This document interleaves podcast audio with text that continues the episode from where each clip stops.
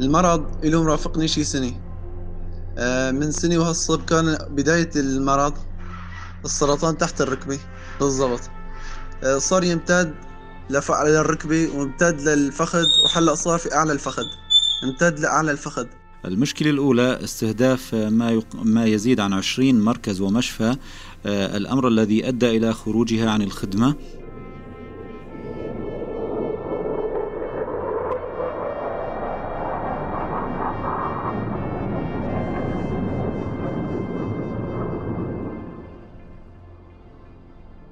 بالحروب. غالبا بيتم تحييد المشافي والأطباء والمسعفين عن جميع الصراعات بين الأطراف المتقاتلة. لكن بسوريا هي أهداف حربية. ما بترحم المدنيين ولا بتخلي لهم مجال يضمدوا جروحهم.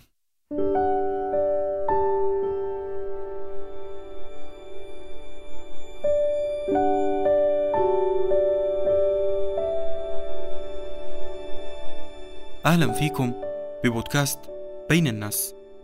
أنا تيم سيوفي بهالحلقة رح نتناول الوضع الطبي ضمن محافظة إدلب.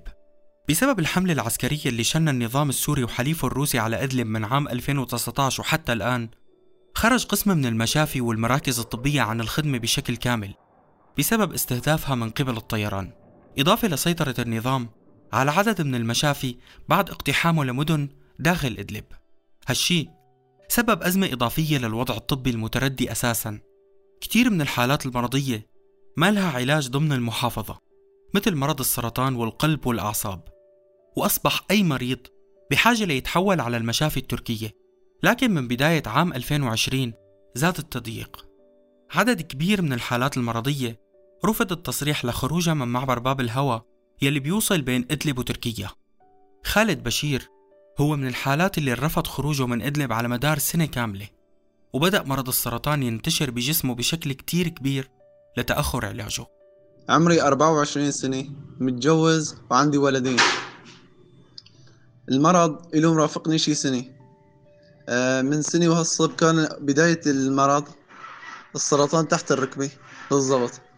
آه، صار يمتد للركبة وامتد للفخذ وحلق صار في أعلى الفخذ. امتد لأعلى الفخذ. وصل الورم. الورم كثير كبير وإجري يعني كنت أحسن مثلا دوس عليه أمشي. ما بقى أحسن أمشي صرت على الفرشة مقعد. لأني ما بقى بتساعدني من تقلى من كتر الورم. ما بقى بتساعدني إنه أحرك العصب وإنه أرجع تبع حياتي. والمفصل تبع الركبة صار ما. ما يتحرك يعني بشكل شيء 10% بس أخي. 10% بيتحرك. أخي ما عرفت الدكتور لا خاص ولا عرفت الدكتور عام إلا رحت عليهن كلنا. عنا بالمحرر دت المشافي العامة كلها ورحت على المشافي الخاصة. الكل على نفس الرأي إنه قرار ما عنا علاج شعاعي ولا عنا كيماوي. ما عنا جرعة كيماوية لهالمرض حصريا لازم أطلع على تركيا باقرب وقت لأني مشان ما ينتشر في جسمي. كلن كانوا على نفس الرأي وحولوني على تركيا بس المعابر ما حسنت أطلع. عن طريقه. أخي المعابر هني معبر باب الهواء رحت للدكتور ما كان يقوم من ورا الطاولة يفحصني نهائيا. من ورا الطاولة شاف الورم في إجري شاف إجري شلون. ورماني كتير قال لي إجرك بدك قطع وإجرك معك سرطان. لازم تلحقه باقرب وقت لازم تطلع على تركيا. قلت له أنا جاي لعندك مشان هالامر يا دكتور. حولني. قال لي ما بحسن حولك. بدي يكون معك خزعة وبدي يكون معك تحاليل وراء. قدمت له التحويلات اللي معي وقدمت له الوراء علينا نرجع ناخذ لك خزعة ونرجع نعمل عليك دراسة من أول وجديد. يعني الموضوع طويل لأني ما عندي واسطة يا أخي. لو عندي واسطة بيمشوني بسرعة. في كتير حالات أكثر من حالة يمشوها لأني بواسطة. بس أنا ما عندي واسطة غير الله. لهالسبب ما مشوني. تحويل المريض للمشافي التركية يتم عبر عرضه على لجنة طبية بالشمال السوري. واللجنة بترفع التحاليل الطبية الخاصة بالمريض للأطباء الأتراك المسؤولين عن معاينة هالحالات والموافقة على دخولها لتركيا. إن كانت الحالة بتستدعي الخروج. لكن من مطلع عام 2020 كتير مرضى توفوا قبل الحصول على موافقة دخولهم لتركيا. كتير مرضى ما لحقوا يتعالجوا. من ضمنهم الطفل بكر دياب يلي مات بعد يومين من وصوله للمشافي التركية. حاولت كتير خلال تحضير هالحلقة أعرف مين هو المسؤول اللي بياخد القرار الحاسم بالموافقة على دخول المريض لكن ما قدرت أوصل للمسؤول الحقيقي.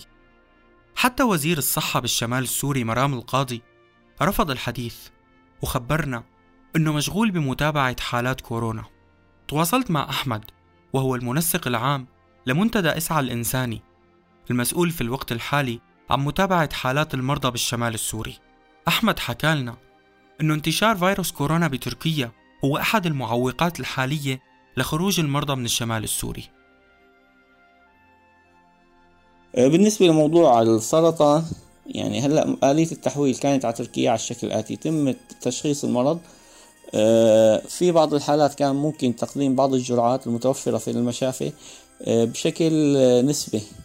وبعضها ما في جرعات متوفرة وما في إمكانيات لدى الناس فكانت غالبا يطلب تحويل إلى تركيا ليحصل على الكيماوي الجرعات الكيميائية للعلاج. بالنسبة لل تحويل كان ممكن يحول بشكل يومي آه، على تركيا ما يقارب بين الخمسة وعشرين يعني ماكسيموم للخمسين مريض. كانوا يحولوا بشكل يومي من عن طريق مكتب التنسيق الطبي في باب الهواء. هذا العدد قليل جدا مقابل بال آه، يعني مقابلة بالاحتياج. كان شيء آه، ممكن يكون جيد. مقارنة بالوضع الحالي. بسبب أزمة كورونا اللي صارت للأسف الشديد يعني صار توقف التحويل بشكل كامل. يعني ما يتم التحويل غير للحالات الإنسانية الأكثر حاجة. وكان هذا الموضوع يجي فقط في استثناء عن طريق آه، وزارة الصحة التركي أو الحكومة التركية بشكل مباشر. وهذا الموضوع يعني أدى ل يعني للأسف الشديد لكثير ناس تفاقم معهم المرض وبعدين من فترة بسيطة تم السماح لدخول خمس مرضى سرطان. هلأ يمكن يكون زاد شوي العدد سمحوا يعني بعدد شوي زيادة ولكن كان المسموح يعني حسب القرار خمس مرضى بشكل يومي يدخلوا إلى تركيا من مصابي السرطان. هذا الموضوع يعني للأسف ترك عبء عند الناس ترك أثر في صحة المرضى يعني المريض السرطان اللي ما عم يحسن ياخذ الجرعة أو ياخذ الشيء وما عنده إمكانيات مادية ليأمنها فهذا الأمر أدى لكتير ضغط عليهم وأدى لكثير تأثير بالصحة وب يعني الصحة النفسية والجسدية. القرار الأول هو بيد الجانب التركي. يعني المشافي التركي والصحة التركية هي كانت تقيم الحالات وتعطي الجو يعني هي اللي تحدد اللي ممكن يدخل بداية. وبعدين تقيم الحالات بعد تقييم الأطباء تقييم نهائي وهي اللي تعطي قرار إما بالقبول أو بالرفض. سبع سنوات والمشافي والمراكز الطبية بإدلب عم تعمل بدون توقف. استطاعت تستمر بدعم خجول من قبل المنظمات العالمية. ورغم الشح في المعدات الطبية والأدوية الطيران الحربي التابع للنظام السوري وحليفه الروسي استهدف خلال عام 2019 أكثر من 20 مشفى ومركز طبي. هالشي فاقم الوضع الطبي سوء بحسب ما حكى لنا الطبيب أحمد الأسعد مدير أحد المشافي بإدلب. المشافي منذ سبع سنوات تعمل بقدرة استيعابية كبيرة. الأمر الذي أدى إلى آه، تلف الأجهزة المستخدمة. تصعيد العسكري الذي حصل على ريفي حماة الشمالي وأدلب الجنوبي آه، واستهداف المشافي ولد مشكلتين أساسيتين. المشكلة الأولى استهداف ما, ما يزيد عن 20 مركز ومشفى. الأمر الذي أدى إلى خروجها عن الخدمة. آه، هذا السبب العامل الأول. المشكلة الثانية آه، نزوح وتهجير أهالي تلك المناطق باتجاه المناطق الشمالية. فهنا آه، فازداد الضغط الكبير جدا جدا على المشافي والمراكز في باقي المناطق. نزوح عدد كبير يعني أنت تتكلم عن حوالي 900 ألف أو ما يزيد عن مليون نسمة تم تهجيرها من تلك المناطق باتجاه مناطق الشمال. فهذا أدى إلى آه، زيادة الضغط على المراكز الموجودة في الشمال وعلى الأدوية وعلى المستهلكات. آه، هناك أيضا مشكلة أخرى مرضى القلب ومرضى الضغط ومرضى السكري هم بحاجة مستمرة إلى الدواء مدى الحياة. آه، في ظل الوضع الاقتصادي الصعب جدا الوضع المعيشي الصعب جدا للمواطنين والأمر الذي يقابله غلاء آه، في أسعار الدواء وهذا دواء مزمن يحتاجه المريض بشكل سكري أيضا مرضى بشكل مستمر. فايضا هذا يشكل عبء كبير جدا على المواطنين. وكما ذكرت سابقا هناك نقص في الدعم الطبي سواء من حيث الأدوية من حيث المستهلكات من حيث المعدات.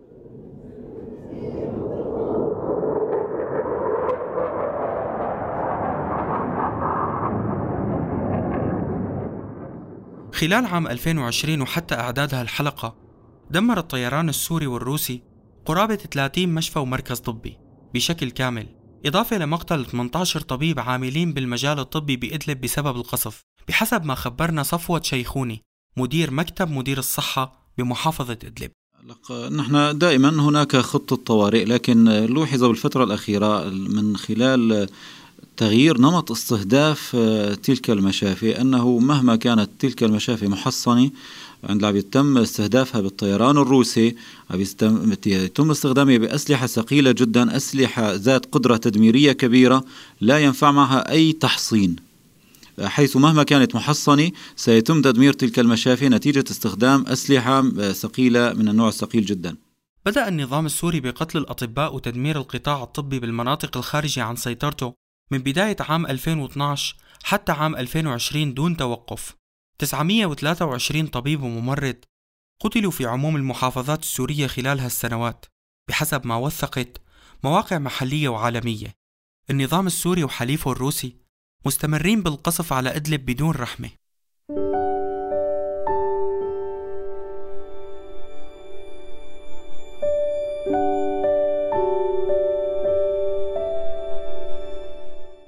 كنت معكم بالإعداد والتقديم أنا تيمي سيوفي أنتج هالبودكاست بدعم من مؤسسة هان روشبول